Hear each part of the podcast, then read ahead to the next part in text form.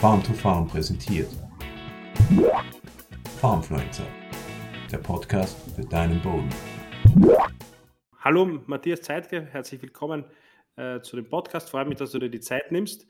Ähm, Matthias bewirtschaftet einen Ackerbaubetrieb mit rund 500 Hektar im Nordosten Deutschlands, schon ganz in der Nähe der äh, Ostsee, wenn ich das ja richtig im Kopf habe. Ähm, und das ist dort nicht so üblich und deswegen freut es mich natürlich besonders, dass wir über ihn und seinen Betrieb sprechen. Hallo Matthias, vielleicht fängst du einfach mal an zu erzählen, äh, wie du zu dem gekommen bist, wo du jetzt gerade stehst. Moin Moin Christoph. Ja, ähm, das ist richtig. Wir sind hier oben bei Stralsund. Das ist äh, von der Ostsee 10 Kilometer weit weg. Äh, wir haben einige Flächen direkt am Wasser. Und ähm, ja, Stralsund ist ja auch direkt am Wasser. Also von daher, das äh, ist ganz äh, maritimes Klima hier. Wir haben oft, dass es lange warm bleibt durch die warme Ostsee. Und ähm, aber dann im Frühjahr, weil sie kalt ist, auch lange kalt bleibt. Und ähm, ja, von daher ist es ähm, aber ganz gut eigentlich, weil wir halt auch viel Tau haben und so, das ist schon gar nicht so schlecht. Wie komme ich hierher? Ich bin gebürtiger Stralsunder und ähm, ja, wollte eigentlich in Kanada leben und habe aber meine Frau nicht rübergekriegt. Und daher äh, ja, bin ich dann wieder zurückgekommen äh, nach 15 Jahren Kanada und ähm, ja, bin jetzt wieder hier auf dem Betrieb, wo ich groß geworden bin. Und ähm, ja, betreiben hier oben Direktsaat, ein bisschen äh, hat mal einer gesagt, ein Leuchtturmbetrieb. Viele gucken, und, äh, aber keiner traut sich. Erzähl mal ganz kurz, was hast du in Kanada die 15 Jahre gemacht? Ähm, ich bin rübergegangen landwirtschaftlich. Also ich hatte meinen Meister gemacht und bin dann rübergegangen, habe da einen äh, landwirtschaftlichen Betrieb geleitet, was äh, die Sauenhaltung anging und ähm, Ferkelaufzucht. Und ähm, habe dann aber schnell festgestellt, dass man im Öl und Gas wesentlich mehr Geld verdienen kann.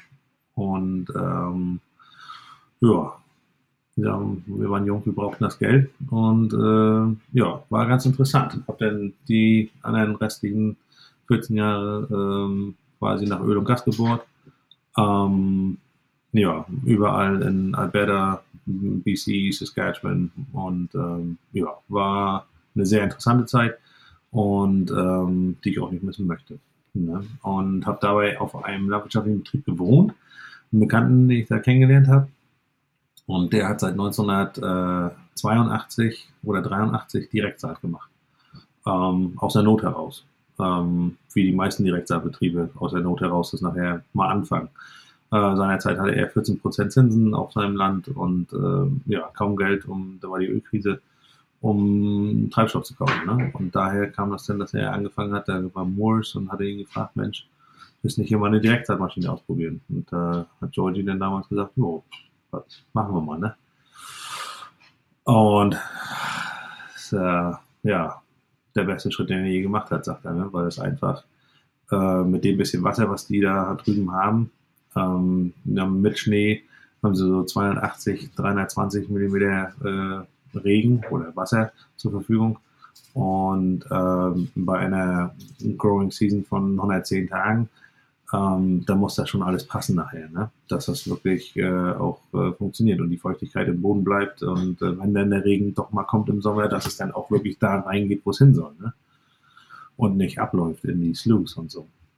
Und ähm, ja, er hat immer kontinuierlich gute Erträge gehabt, auch wenn die trockenen Jahre, wie zum Beispiel 2003 oder 2013 war da auch ein richtig trockenes Jahr, ähm, hat er trotzdem seine äh, guten zweieinhalb, drei Tonnen oder zweieinhalb Tonnen Weizen, äh, hier Raps geerntet und immer so knappe vier, viereinhalb Tonnen äh, äh, Sommerweizen. Ne? Also das ist schon auch immer gut Hafer und gute Erbsen geerntet. Also das, äh, ja, passte ganz gut in die Welt. Und ich habe immer gesagt, naja, bei unseren Erträgen geht das nicht.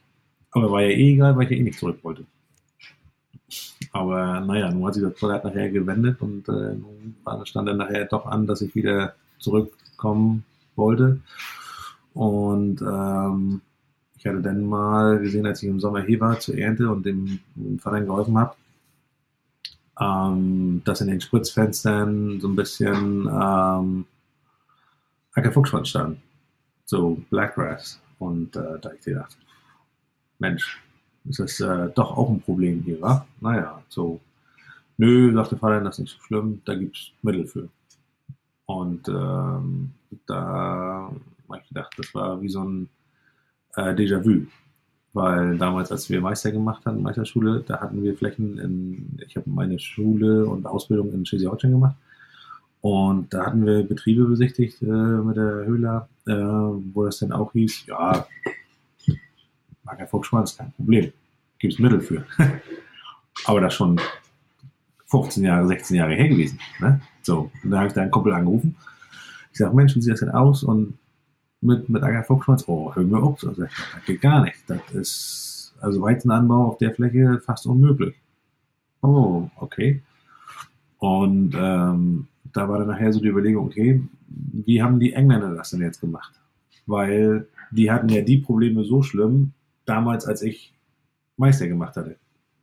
Und ähm, dann habe ich da mal hinterher geforscht und habe auch mit einigen geschrieben, unter anderem auch mit Jack Freestoner. Und ähm, das war dann, die Antwort war relativ einfach. Ne? Also äh, wenig Boden bewegen, Fruchtfolge, wenig Boden bewegen, Fruchtfolge und noch weniger Boden bewegen. Und die Fruchtfolge. Ich sage, okay, well, that's pretty simple, I guess, but well. Und ähm, habe dann halt auch mit ihm geschrieben und er sagte auch, also das ist halt wirklich so, die Fruchtfolge ist entscheidend. Ne? Und, und je weniger Boden man bewegt, umso besser wird's dann nachher, weil halt diese Samen nicht mehr in Gange gebracht werden. Und ähm, die haben ja auch ein Ertragsniveau von 10, 11, 12 Tonnen ähm, Weizen und das äh, wollen sie natürlich auch nicht äh, loswerden, sondern äh, ja auch behalten. Ne? Und äh, da war dann so die Überlegung, weil mein Alter sagte, ja, hier mit unseren Erträgen, da geht die Rechtszeit nicht, ne? Und dann, naja, war ja auch mein Schnack so zu Georgie, ne? Und dann meinte Georgie so, you have to think about it. And it's possible. It's possible everywhere in the world. Like, okay. So, und äh, hat dann nachher wirklich so fünf Winter gebraucht, äh, wo ich darüber nachgedacht habe und halt auch viel gelesen und geschrieben habe. Wollte erst Striptill, also weniger Boden bewegen, also dann nur noch in Streifenbewegung und so. Und dann sagte Georgie immer wieder, nichts ist, also keine Bodenbewegung. Was hatte der äh, Freestone geschrieben? Ne? Er sagte, keine Bodenbewegung. Je weniger, desto besser. Ja, ja hm. naja, und dann irgendwann ist man dann darauf gekommen, okay, es geht. Es muss, es muss sich halt nur was ein Grundlegendes ändern, ist die Fruchtfolge, ne? dass man wirklich äh, die Vermarktung halt äh, versucht hinzukriegen, um halt äh, die Sommerfrüchte damit reinzukriegen. Und ähm, ja, dann habe ich das meinem Kumpel irgendwann mal erzählt und dann sagte er, ja, genau so hätte ich das auch gemacht. Warum hast du mir nicht gleich erzählt, ne? Like, what the fuck? Ja, sagt er, wenn ich es dir erzählt hätte, dann wärst du nach Hause gefahren, hättest du das gemacht und wenn es schief gegangen wäre, dann hättest du nicht gewusst, warum es denn nicht geht. Warum das nicht funktioniert. Warum die eine Frucht nicht hinhaut oder warum das im System, in, deinem, in deiner Rotation nicht hinhaut, weil du nicht drüber nachgedacht hast. Ja, ja, gut, recht hat er wohl. Ne? So, man muss da schon selber drauf kommen, um, um halt das Ganze zu verstehen, auch die Direktsaat an sich, glaube ich. Und ähm, weil, wie Rolf Derbstadt auch geschrieben hat, ähm, die Maschine, die ist nicht das Entscheidende. Das System zu verstehen, das ist das, äh, was es nachher ausmacht und ähm, damit es dann auch wirklich funktioniert. Also das sieht man auch sehr, sehr häufig. Also wenn man jetzt irgendwo, jetzt kommen Leute auch und gucken mal bei uns auf dem Betrieb und Mensch und Direktsaat und so, ja, aber wenn ich das denn in, äh, geht das dann auch mit Raps, Weizen, Gerste? Ne? Nein, geht's nicht. Also wahrscheinlich nicht. Da braucht man nicht drüber nachdenken, weil das ist ja kein, das ist ja keine Fruchtfolge. Das ist eine Aneinanderreihung von Früchten, aber mehr nicht. Hm. Ja, okay. und, und also wie lange führst du den Betrieb schon und wann hast du dann umgestellt auf Direktsaat, also ähm, die Bearbeitung vollkommen ähm, wegzulassen? Ähm, wir haben ein Versuchsfeld hier bei, bei mir. Äh, das haben wir äh, 2017 das letzte Mal äh, bewirtschaftet. Das sind, äh, das sind 52 Hektar Schlag. Und da sagte Franz letztes, als ich mal bei euch da unten war, da sagte Franz, was, 52 Hektar, ein Versuchsfeld? äh, ja, sage ich Franz, das ist natürlich sind eine ganz andere Dimensionen bei uns. Ne? Das ist mit euch nicht zu vergleichen, das ist so wohl so. Auf jeden Fall haben wir das Feld ähm, seitdem nicht mehr bearbeitet. Da ist einmal die Scheibenecke rübergelaufen äh, nach Raps und dann haben wir Zwischenfrucht reingedrückt. Und das ist jetzt äh, ja die fünfte Frucht, die jetzt wieder hinkommt, ist äh, wieder Mais dieses Jahr.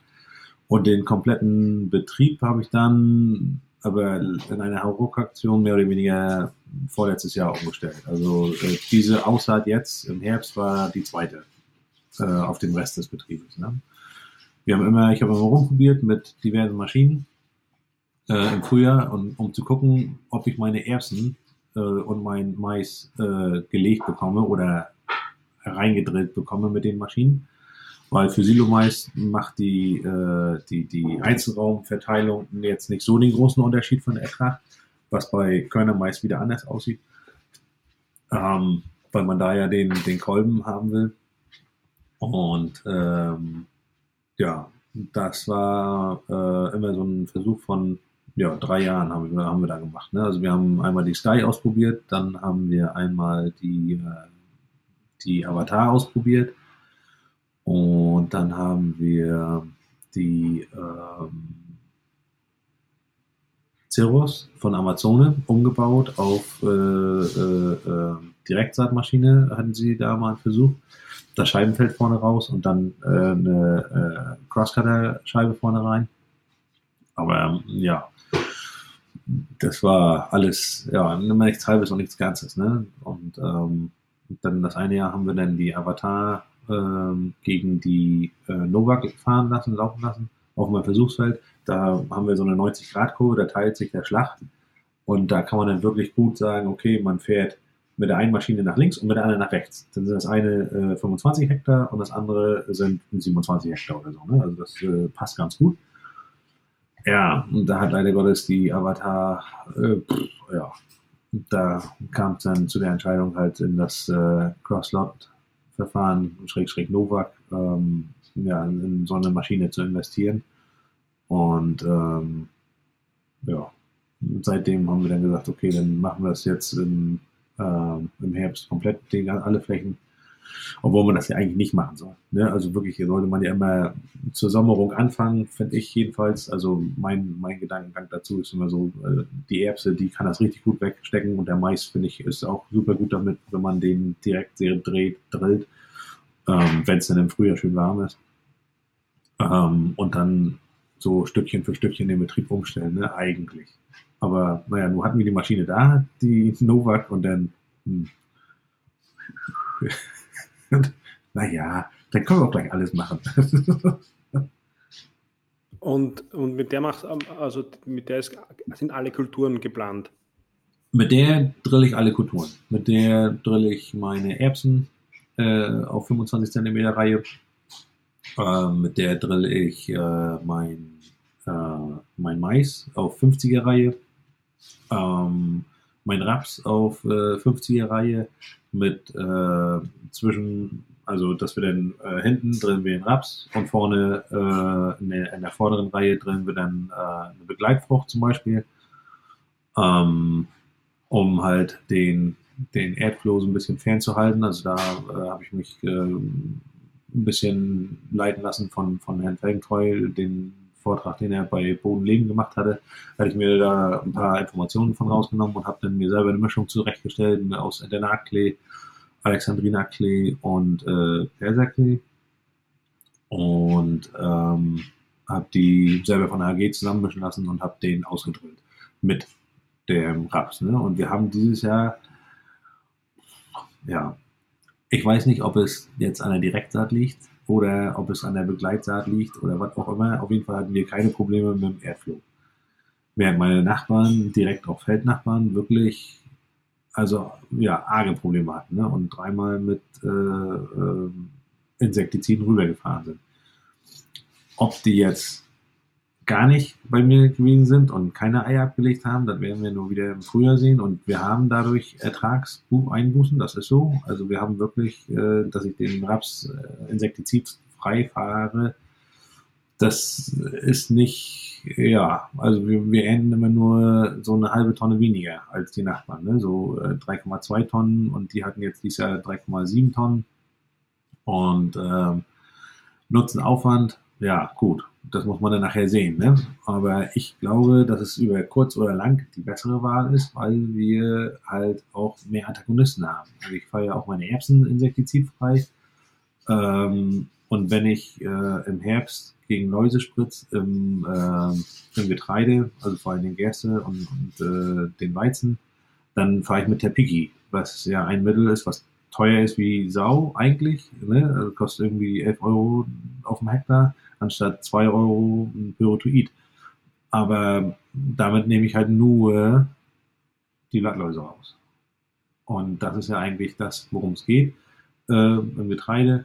Und ich hoffe, dass wir einfach mehr Antagonisten haben, um dann nachher den Raps Airflow in Schach zu halten. Ne? Also da soll die Reise ja hingehen und deshalb mache ich das auch so. Und auch meine Erbsen, da habe ich mal einen Versuch gefahren, auch auf unserem Versuchsfeld hier, ähm, wo wir das äh, Pirimor rausgelassen haben. Also rundrum, äh, äh, wir hatten dann rundrum gespritzt und äh, der war dann nach zwei, drei Fahrgassen war die Spritze alle und dann haben wir gesagt, okay, wir nehmen jetzt nur äh, mal erstmal nur die, die, die äh, Mikronährstoffe rein, um den Nitrathaushalt in der Pflanze zu senken.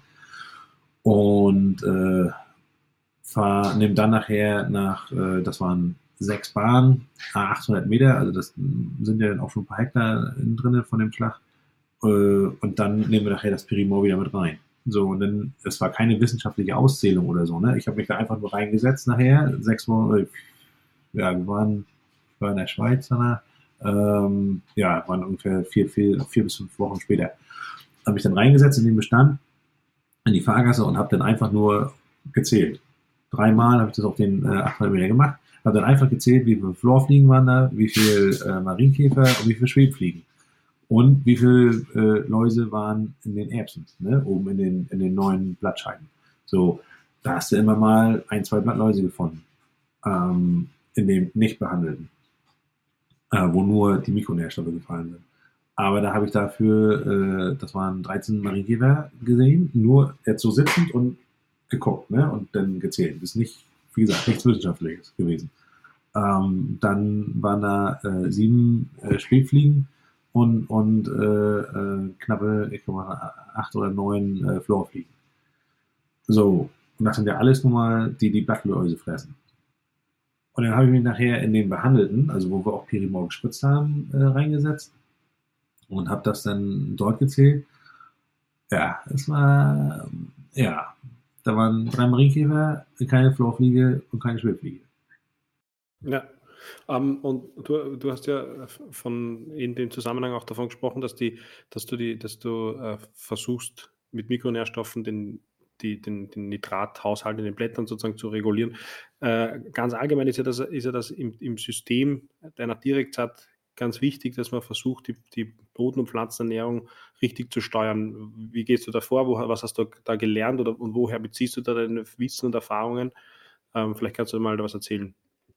Ähm, also Wissen und Erfahrung äh, beziehe ich da, ist das wirklich äh, aus der Gruppe heraus, was wir in so einer Direktgruppe äh, haben und machen, äh, also auch über Manfred hier bei euch in Österreich ähm, und äh, sonst auch Uli Zink in, in äh, bei uns hier, wo wir, wo ich meine Bohnenuntersuchungen hinschicke und äh, wir dann die Böden nach und nach äh, nach Kenzie aufdünnen, ne? weil ähm, ich glaube, also das ist ja, die Biologie ist sehr entscheidend.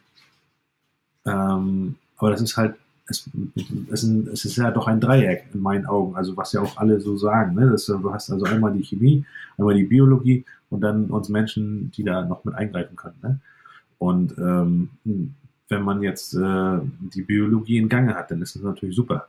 Dann ist das richtig tipptopp. Aber bei unseren kalten Böden hier oben, ähm, ist das jetzt nicht so, dass, dass die Biologie so in Gange kommt. Das ist halt nicht der Fall. Ne? Äh, und wir haben halt weniger Sonne, also wir haben die Wärme haben wir nicht. Und die, wir haben die Sonne zwar an Stunden, wir haben hier knapp immer 1700, 1800 Sonnenstunden hier oben an der, an der Küste, was sehr viel ist. Wir sind die sonnenreichste Region Deutschlands. was ich auch mal sehr erstaunlich finde, obwohl wir auch immer graue Tage haben im Winter, also äh, nicht zu vergleichen, was wir in Kanada haben, aber naja. Ähm, aber es ist halt die Kälte und, und die Böden schaffen das halt nicht, äh, so viel Biologie in Gange zu bringen zum Anfang. Und deshalb glaube ich, ist es wichtig, dass man auch die Kinsey-Untersuchung äh, äh, macht und das trotzdem äh, äh, auch in Gange bringt, weil ähm, sich nur auf das eine zu verlassen, finde ich ist nicht richtig oder auf das andere auch nicht. Also ja, daher nehme ich immer so den Konsens aus beiden und ähm, versuche halt äh, auch Biologie natürlich auf den Boden zu bringen oder in den Boden reinzubringen über äh, Kompost, den wir hier ähm, mehr oder weniger machen. Ähm, aber das ist halt auch ja, nicht so, ist jetzt nicht kein richtiger Kompostextrakt oder Wurmkompost oder so, ne? weil das äh, ist recht schwierig hier mit unserer unteren Naturschutzbehörde. Also, ja, ich versuche es über, die, über das Mob-Grazing, dass wir ähm, da halt ähm, die Schafe, wir haben ähm, eine große Schafherde von einem Schäfer, den wir immer, äh, mit dem wir zusammenarbeiten, der hatte mich gefunden, der hat mich gesucht und äh, darüber versuche ich Biologie in den Boden reinzukriegen. Ne? Jetzt äh, sind auch Hühnermobile angedacht, die dann im Nachhinein noch dann, wenn die Schafe rüber, rüber sind, die dann danach noch kommen und ja, mal gucken. Und auf welcher, sorry, auf, auf welcher Fläche, also wenn du über das Mobgrazing oder unter der Beweidung der Schafe sprichst, über welche Fläche redest du da? Also kannst du das auf dem ganzen Betrieb umsetzen bei ähm, den Zwischenfrüchten? Sind immer, sind immer die zu den Sommerungen. Ne? Also wir haben äh, knappe 300 Hektar äh, Sommerung, äh, die wir haben mit meinem Nachbarn zusammen. Also ich bewirtschafte ja die Flächen von meinem Nachbarn, äh, die, äh, das ist ein Obstgut. Und die haben halt auch äh, 230 Hektar Ackerfläche, die wir so mitbewirtschaften. Der äh, Hannes Eckert, der ist äh, 77 und äh, sagte, das finde ich gut. Das ist, äh, glaube ich, was, äh, das ist so, wie wir früher gewirtschaftet haben, sagt er. Nur ein bisschen anders. Ich sage, richtig, Hannes, ich will das Rad nicht neu erfinden. Das, äh also, ja, und da haben wir halt, wie gesagt, wir beide zusammen haben 300 Hektar äh, Zwischenfrüchte jedes Jahr und da kann Ingo mit seinen, äh, er hat äh, 2500, äh, 2400 Schafe hat er, Mutterschafe. Und da kommt er immer mit einer Hälfte der Muttern und äh, die, äh, die Bocklämmer, die dann nachher abgeliefert werden müssen. Ne? Und das funktioniert super. Also Ingo ist total happy, weil er sagt, sonst musste er immer, wenn er über Winter irgendwo gefüttert hat oder auf eine Weide gebracht hat, mussten immer so von seinen, er bringt ja immer 900 Stück denn zu uns, da sind knappe, äh, äh, knappe 100 zurückgeblieben. So, und wenn er jetzt bei uns mit, mit, mit der Zwischenfrucht fertig ist und wir dann so sukzessive immer abliefern, ich helfe ihm meistens dabei, dann äh, bleiben drei Stück zurück, vier Stück. Ne? Also er ist happy und ich bin total happy, weil wir halt die Biologie kriegen. Ne? Die, das ist ja der, der Schaf, das Schaf mit dem äh, goldenen Tritt. Das äh, kommt nicht von ungefähr. Ne? Also die Altvorderen, die wussten auch schon, was sie da gemacht haben früher. Ne? Das ist so, das darf man nicht vergessen. Wir können es jetzt nur halt auch noch anders umsetzen. Halt, früher hat man gesagt, okay, man nimmt Rocken und äh, jagt die darüber und, und, und äh, jetzt wissen wir, okay, äh, durch die Amis, die sind uns da weit voraus, finde ich meiner, meiner, äh, meiner Meinung nach, ähm, halt mit dem Mobgrazing, mit diesen Schafen, mit den, mit den äh, Tieren, auch diese Mischung, diese Zwischenfruchtmischung, dass man immer guckt, okay, äh, viele Mischungspartner damit reinmacht, dass man halt wirklich ganz viel Bodenleben äh, füttern kann. Ne? Das ist mal, es ist ja auch interessant zu sehen. Mal ist die eine äh, Zwischenfruchtkomponente dominant und äh, das nächste Mal eine ganz andere. Und selbst auf einer Fläche dass es auf einer Fläche variiert, wo du dann denkst, aber das ist doch, also es ist am gleichen Tag gedrillt und, und, und da ist ein richtiger Schnitt drin, ne, wo du sagst, warum ist das so? Ne? Also, und da ist irgendwas im Boden. Irgendwas muss da im Boden anders sein. Ne? Also, und äh, da, ja, Biologie, Chemie, äh, das gehört, glaube ich, im Großen und Ganzen eigentlich zusammen. Eine kurze Werbung in eigener Sache. Wir von Farm to Farm bieten auch Zwischenfruchtmischungen an. Ähm, unser Fokus dabei ist eine hohe Diversität. Das heißt, wir versuchen die Mischungen immer so zu gestalten, dass sie ein Maximum an Arten und Familien enthalten. Wir haben da Standardmischungen und wir bieten auch individuelle Zwischenfruchtmischungen an. Das heißt, wir bieten die für dich abgestimmt auf deinen Betrieb, auf deine Anforderungen, auf deine Fruchtfolge an, entwickeln die gemeinsam mit dir, äh, produzieren sie und liefern sie. Wenn du daran Interesse daran hast, dann kontaktiere uns gerne, schau auf unsere Website oder schreib uns. Wie, wie, äh, jetzt haben wir ja schon viel gesprochen, aber wie schaut in, insgesamt äh, deine Fruchtfolge aus oder deine geplante Fruchtfolge? Ähm, meine, meine, Fruchtfolge ist, äh, wir haben, äh, fangen so mit Mais, äh, dann kommt entweder je nach äh, Erntezeitpunkt, ist bis jetzt noch Silo-Mais, ähm, dann kommt entweder Gerste oder Weizen hinterher, ähm, dann kommen die Erbsen, also kommt wieder eine Zwischenfrucht natürlich, äh, dann kommen die Erbsen äh, danach. Nach der Erbse äh, kommt der Raps bei mir. Ähm, da sagen einige, das ist nicht gut, weil es zweimal Blattfrüchte sind. Das ist richtig, gebe ich völlig recht. Ähm, aber der Raps kann wunderbar mit dem Stickstoff der Erbse um. Also der freut sich richtig darüber und äh, man kann Problemgräser richtig gut mit diesen beiden äh, äh, Blattfrüchten halt behandeln. Ne? Also man hat da ja volle, volle Wirkungsweise gegen, gegen die Gräser. Und äh, ich war mal in Frankreich und da haben die mich dann gefragt, wie ich auf diese Fruchtfolge gekommen bin. Ich sage, wieso? Ja, und dann haben sie mir das erklärt, dass sie das da auch machen, wegen dem Weidelgras. Um das Weidelgras loswerden zu wollen. Ne? Also was bei uns ja hier so der Ackerfuchsschwanz ist, ist da unten das Weidelgras. Und ähm, deshalb meinten sie das ist, äh, ja, so ein bisschen selber drauf gekommen. Ich sage, ja, ich habe mir nur, also jetzt nicht gar nicht an die Gräser gedacht, sondern ich habe einfach nur daran gedacht, äh, ist eine schöne räumende Frucht, äh, kein Stroh, was nervt, äh, da kannst du schön den Raps reindrillen und äh, der Stickstoff wird wunderbar aufgenommen. Ne? Und, äh, aber ja, natürlich, jetzt wo man das so betrachtet, im Nachhinein, richtig, genau, man kann natürlich auch die Gräser richtig, die kriegen richtig Futter davon. Ne? Und äh, ja, nach dem Raps kommt dann ähm, äh, Hafer, und äh, jetzt dieses Jahr wollen wir auch ein bisschen Silo-Mais, äh, hier Körnermais mal ausprobieren auf 10 Hektar, äh, weil das jetzt hier in der Region doch äh, viele Betriebe schon machen und auch mit guten Erfahrungen. Also äh, auch guten Erträgen von äh, 13 Tonnen Feuchtertrag äh, bei 30 Prozent Feuchtigkeit. Also das ist ja nachher immer noch äh, irgendwo 10 Tonnen, die sie äh, dort ernten, äh, trocken.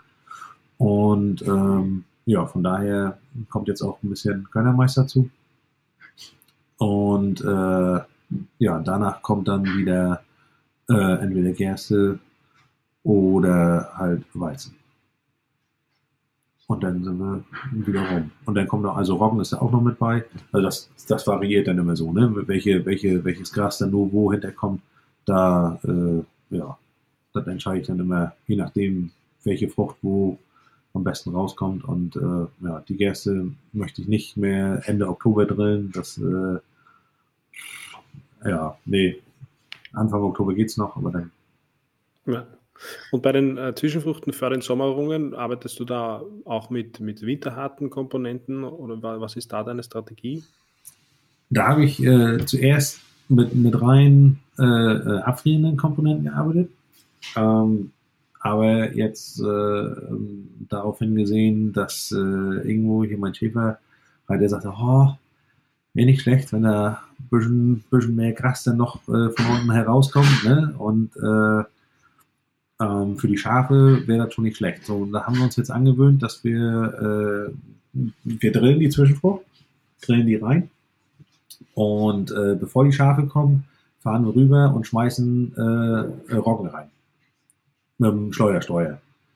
Und äh, das funktioniert ganz gut. Die Schafe treten den ein und äh, die Schafe treten ihn ein und der wächst nachher super gut los.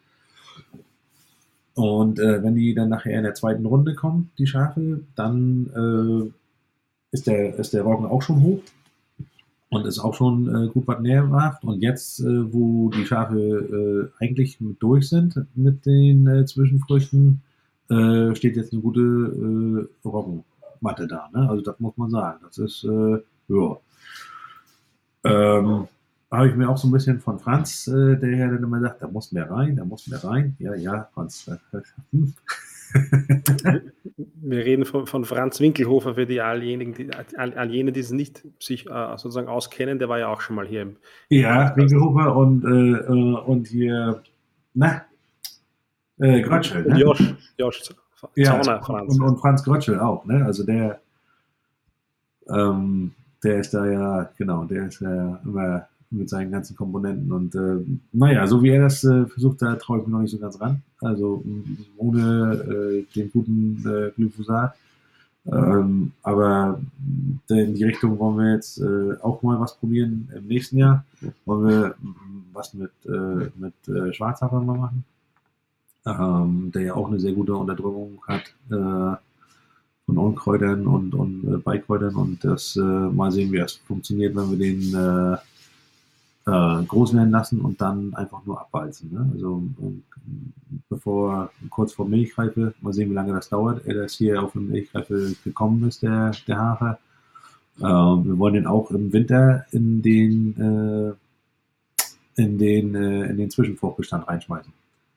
So dass die Schafe ihn mit antrieben und dann äh, mit aufwächst. Ne? Also so ist der Gedankengang dabei dass er dann im Frühjahr zeitig äh, loslegen kann. Oder ja quasi schon keimt im, im, im Winter.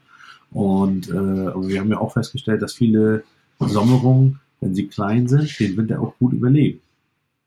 Ne? Also jedenfalls, wenn nicht die Kahlfröste kommen. Wenn jetzt hier die Russenpeitsche bei uns kommt, dann ist das schon, ja, da sind ja selbst die Winterungen bei uns äh, ohne Schnee sehr gebeutelt manchmal. Aber mal gucken. Ja, äh, man kommt ja da zwangsläufig zu dem Thema Glyphosat, ähm, das, das, das ja also gerade nach Zwischenfrüchten, die nicht abgefroren sind oder aus irgendeiner Art und aus irgendeinem Grund halt noch stehen, äh, so bekämpft werden können. Ähm, das, das ist jetzt Teil deiner Strategie, soweit ich das sehe. Ähm, erklär mal, wie du das anwendest und wie siehst du die Thematik, weil die halt immer, so, sobald man so ein, ein, ein Thema bespricht über Direktsaat von vielen Landwirten, kommt ja, wie soll man das, fangen wir gar nicht an, weil die Glyphosat wird ohnehin verboten. Wie siehst du die, die Situation? Ähm, ist ein bisschen schade, dass man da so eigenständig rangeht, weil wo ein Wille ist, da ist auch ein Gebüsch. Und das ist einfach so. Ähm, die Sache ist die, äh, noch haben wir Glyphosat, man könnte es jetzt noch immer gut einsetzen. Und äh, die Unkräuter, die nachher übrig bleiben, oder auch die Zwischenfrüchte, die kann man ja dann nachher auch mit selektiven Mitteln rausspritzen. Ähm, ich bin ein bisschen mit jemandem in Gange, auch äh, äh, von der Industrie, wo wir ähm, jetzt auch im Frühjahr Versuche fahren werden um, um zu schauen, was, was die Nachbaumöglichkeiten angeht, wie, äh, wie wir das Ganze nachher verfrühstückt. Und ähm, das ist ja äh, einige von, von den Zwischenfruchtmischungen, die sind ja auch äh, gut mit selektiven Mitteln rauszukriegen. Das ist jetzt ja kein Hexenwerk, sag ich mal. Sicherlich wird es dann teurer, aber immer noch billiger und definitiv tausendmal besser für den Boden, äh, wenn wir halt äh, den nicht umdrehen oder grobern ob es nur besser ist für den Boden, wenn wir diese selektiven Bodenherbizide äh, oder auch ähm, äh, Blattherbizide benutzen, das ist dann die Frage, weil äh, ja, das einfachste Mittel ist nun mal Glyphosat. Das ist nun mal so. Das ist für, für, für den Boden so schnell abbaubar. Ähm, in, in, zurück nach Am also in den, in den äh, Abbauprodukt, in das Abbauprodukt Amper. Ähm, aber das ist halt äh, ja politisch nicht gewollt und naja, wir werden es sehen. Also und auch da kann sich Deutschland nicht ganz vor verwehren, wenn die EU es weiter zulässt, denn das ist wie mit Atomkraft, was wir jetzt hier gerade gelernt haben, was ja, äh, was meine Frau übrigens, warum ich hier geblieben bin. Oder wieder zurückgekommen bin, besser gesagt. Ähm, ja, und das ist ja, ist ja auch mit der Atomkraft, hat ja gerade jetzt, äh, die EU hat ja gesagt, dass äh, Atomkraft und äh, Gaskraftwerke nachhaltig sind. Tja, weiß ich nicht, wie unsere Regierung, also eure Regierung weiß ich nicht, aber unsere Regierung hier oben in Deutschland, glaube ich, dass sie das so witzig finden. Ja, das ist teilweise absurd. Ähm, was den restlichen Pflanzenschutz oder chemisch-synthetischen Pflanzenschutz betrifft, du setzt Insektizide sehr, sehr sparsam ein.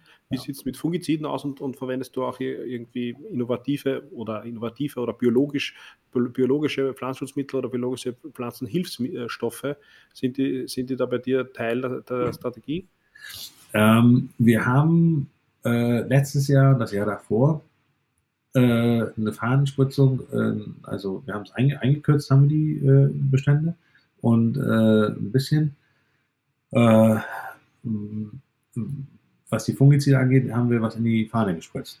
Weil wir einfach, äh, da waren wir dann nachher dazu heiß und wir hatten dann auch Infektionswetter und da habe ich gesagt, okay, nun machen wir auch was. Ne? Aber ansonsten war es das. Also so eine F0, F1, F 2 oder T1, ich weiß nicht, wie das nennen, da Spritzung gab es bei mir in der Hinsicht nicht. Äh, wir haben was gegen Rost gemacht im, im Roggen. Ähm, und äh, sonst äh, bei der Gerste und bei, beim Weizen halt wirklich nur in die Fahne. Ne? Also die, die Fahne kam raus, hat sich nachher quergestellt und dann haben wir äh, ein, äh, ein, ein, ein, ein Fungizid gespritzt weil das dann einfach, äh, da war, ich gehe jeden Abend raus äh, in die Bestände mit einer kurzen Hose und wenn die abends trocken ist, dann weiß ich, okay, tagsüber ist es abgetrocknet. Ne? Wir haben ja, wie gesagt, die 25er Reihe, das trocknet auch recht schnell ab in den Beständen. Wir haben kein Mikroklima, ähm, was das angeht, äh, in der Hinsicht. Äh, wir haben hier oben immer Wind, also da ist eine ordentliche Durchlüftung. Ich habe einen Nachbarn auf Rügen, da habe ich gedrillt ähm, er war abends fertig und ich habe nächsten Tag dann weiter gedrillt. Also den Schlag, der war halt geteilt, ne? Seine Drillmaschine, meine Drillmaschine. Ähm, er hat gekuppert und dann reingedrillt und bei mir halt nur in die Weizenstoppel, in die äh, Maistoppel so reingedrillt. Ja, er hat mir jetzt immer zu, äh, in der Vegetationszeit immer Bilder geschickt.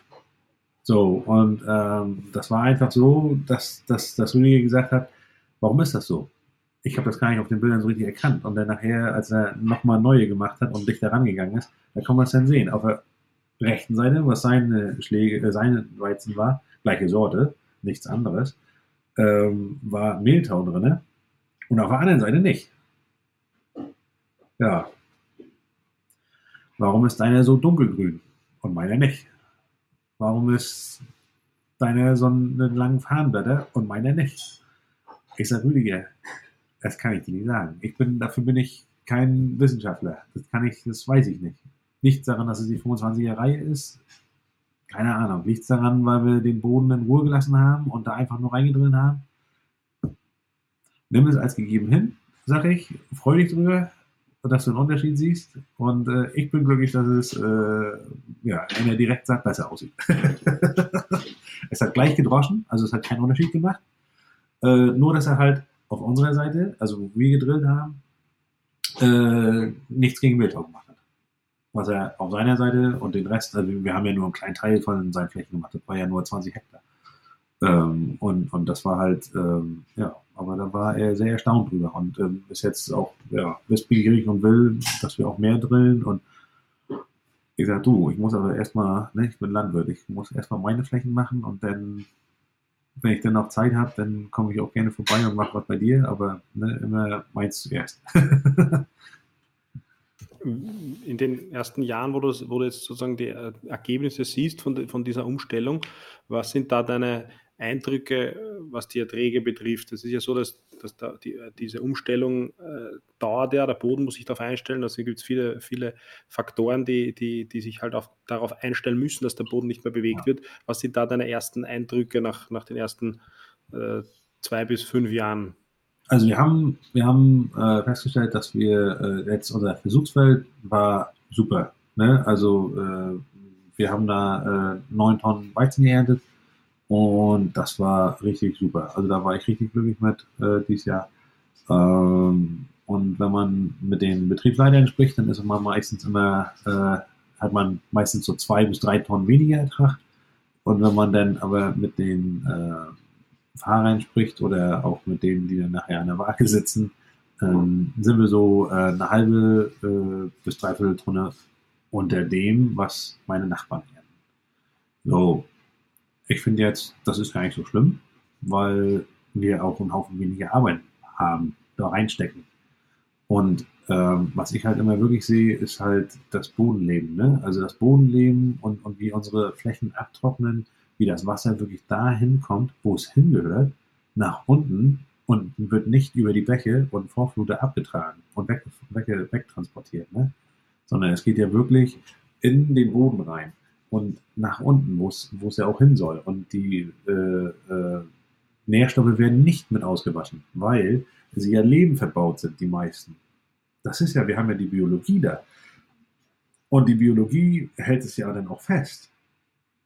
So, und das ist ja das. Und die ganzen Lebenverbauten werden ja eh nicht ausgewaschen von den Regenwürmern und so. Und das ist natürlich ähm, ja immer wieder beeindruckend. Und wir haben ja auch diese einfachsten äh, Versuche gemacht. Äh, wir haben da eine Nordstory, die hat erst eine Ehe gemacht, wo wir dann äh, diesen, diesen Regentest äh, simuliert haben. Ne? Wir haben so, so, so, also einmal ein Loch äh, reingedrückt da, so, so ein äh, KG-Rohr. Und das war innerhalb von zweieinhalb Minuten war das weg. Da haben wir simuliert 100 mm Regen. Und ja, das war natürlich grandios, ne? Das äh, haben wir dann auch auf dem Nachbarfeld gemacht, wo normal konventionell bewirtschaftet wird. Und das war nach 40 Minuten waren da äh, gerade mal 4 cm raus von äh, 20. So, das ist natürlich, ja, ne, so, der Boden ist nicht verdichtet. Nein, das ist er nicht. Natürlich nicht. Aber er ist äh, organisiert, er ist mechanisch äh, organisiert wie ich das immer gut, äh, was ich immer gut beschreiben kann, ist, wie das, wenn man, wenn man jetzt mal äh, Gold Rush guckt. Äh, ich weiß nicht, ob ihr das da unten in Österreich seht, diese die Sendung mit äh, Parker Schnabel und so. Und wenn die ihre Pants haben und dann das Ganze äh, rausschütteln und, und dann, ne, die nehmen ja auch nur Erde, Dirt und dann nehmen die das und wackeln und machen ein bisschen Wasser mit rein. So, dann hast du die feinen, die mittleren und die kleinen Abteile. So, dann nimmst du das feine, das grobe raus und, und schüttelst das immer wieder. Und dann hast du immer wieder äh, grob, fein, ganz fein. So, und, und das ist einfach so, was anderes macht das ja auch nicht. Ob es dann nachher ist es Horsch, äh, äh, ob es nur Tier organisiert ist oder Köckerling organisiert ist, das ist egal. Aber es ist nicht biologisch organisierter Boden. Da kann kein Wasser eindringen. Also kann schon, aber es dauert. Und das ist halt, ja, mit diesen einfachsten äh, Experimenten kann man das echt gut darstellen. Ne? Also auch, wenn man dann so, so, so, so einen Klumpen Erde nimmt und den in, in, so, ein, in so ein Netz reinpackt, äh, wo dann nachher äh, in so eine Wassersäule und dann packen wir ja den Boden da rein und der zerfällt. Das ist einfach zerfällt. So, wenn wir unseren Boden da nehmen und in, in die Nachbarsäule reinpacken, der zerfällt auch ein bisschen. Aber nach einer halben Stunde ist von dem anderen fast nichts mehr da. Unten ist so zwei Zentimeter Modder. Und unser hat ein, zwei Krümel verloren und das Wasser ist total klar, weil das andere Wasser total trüb ist. Und das ist so augenscheinlich. Und die Leute verstehen das dann auch und sagen, oh, wie, wie geht das denn? Wie kann das denn sein? Ja, es ist eigentlich ganz einfach. Eigentlich ist es as simple as it can be. Like, just let nature do its work. Noch eine kurze Werbung in eigener Sache. Wir von Farm to Farm bieten auch das Mykorrhiza-Inokulat Rotella an. Damit beimpft man Saatgut und das hat das Ziel, dass man im Boden äh, die Mykorrhiza wieder fördert, die avuskuläre Mykorrhiza wieder fördert, die oft in vielen Fällen des klassischen Ackerbaus zurückgedrängt ist, die aber äh, in Symbiose mit den Kulturpflanzen unter anderem oder besonders etwa mit dem Mais dafür sorgt, dass diese Pflanzen besser mit Nährstoff und Wasser versorgt werden und einfach stresstoleranter werden. Wenn du daran Interesse hast, dann schau gerne auf unsere Website oder kontaktiere uns in den diversen Kanälen. Wir freuen uns.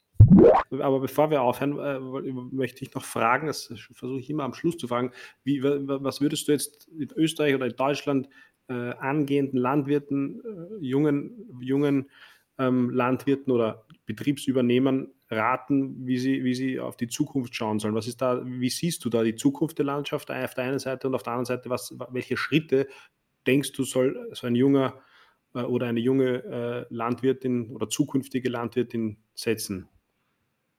Ah, für mich äh, ist das so die Idee, ähm, was man machen müsste oder versuchen muss, ist, dass sie äh, den Schweizer Ansporn haben oder den, den Schweizer Gedanken von, von äh, Swiss No-Till, dass man versucht, dass man auch in Deutschland oder auch in Österreich ein, ein Label kreieren kann, was, was, was, die, äh, was die direkt sehr Direktsaatprodukte ein bisschen besser vermarkten lässt, ähm, um die Direktsaat nach vorne zu bringen, weil man dann ja äh, ein Herausstellungsmerkmal hat. Und man, das ist ja das, was wir auch immer suggerieren oder was ich auch immer erzähle.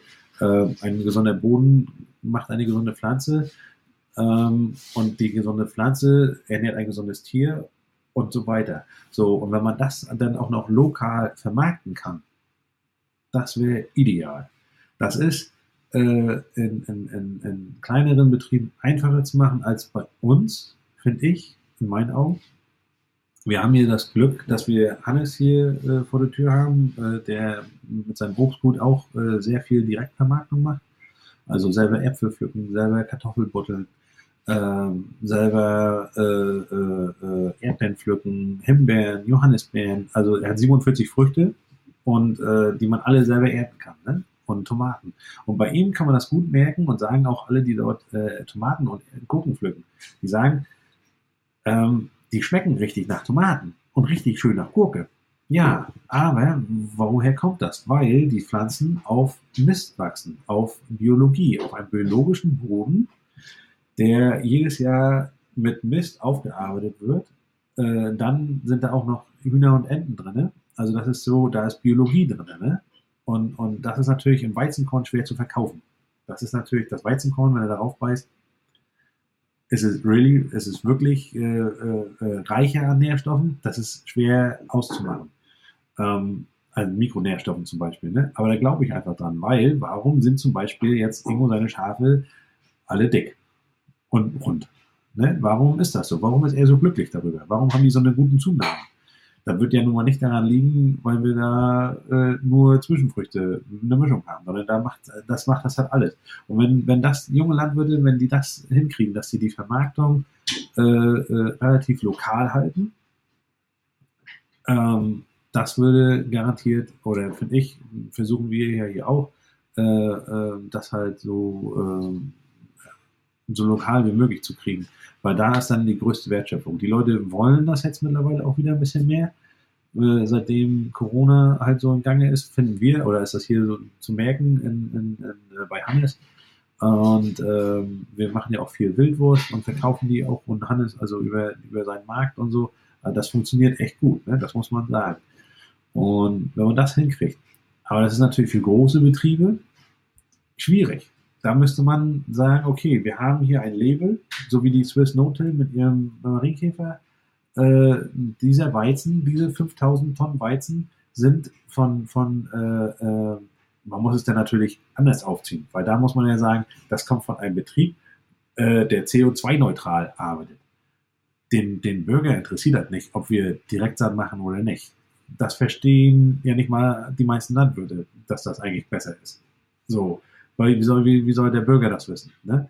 Ähm, aber wenn man sagen kann, okay, wir arbeiten CO2-neutral, macht das nicht was her? Ist das nicht, ist der Weizen dann nicht doch ein bisschen besser? Von unserem Gedanken her, von der äh, äh, äh Idee her natürlich, dass wir eigentlich einen reicheren Weizen anbieten, der mehr Nährstoffe hat als der andere. Ähm, aber das ist so ja, ein Gedankengang, wo man vielleicht drüber nachdenken könnte, müsste, weil da sind ja alle großen Firmen auch daran interessiert. Ne? Wenn man sagt, okay, hier, Pummo, ja, CO2-neutral, das stempeln sie sich ja gerne alle am Kopf und sagen, hier, hallo, hallo, hallo, da, ne, naja. Also da muss, jeder Landwirt muss da so seine Nische finden, glaube ich. Das ist so, ähm, ja, es ist nicht so, man kann, das ist wie mit der Direktsaat, das kann man alles nicht über einen Kamm scheren. Na dann äh, sage ich vielen Dank, Matthias, dass du dir die Zeit genommen hast ähm, und wir dieses Gespräch führen dürften. Ich fand es super interessant. Ich hoffe, dir hat es auch gefallen. Ich bedanke ja. mich und wünsche dir noch einen schönen Tag. Ich hoffe, wir können die Direktsaat damit weiter nach vorne bringen. Ja, das wäre super. Vielen Dank. Schönen Alles Tag. Klar. Ciao. Erstmal. Tschüss. Farmfluencer, der Podcast für deinen Boden.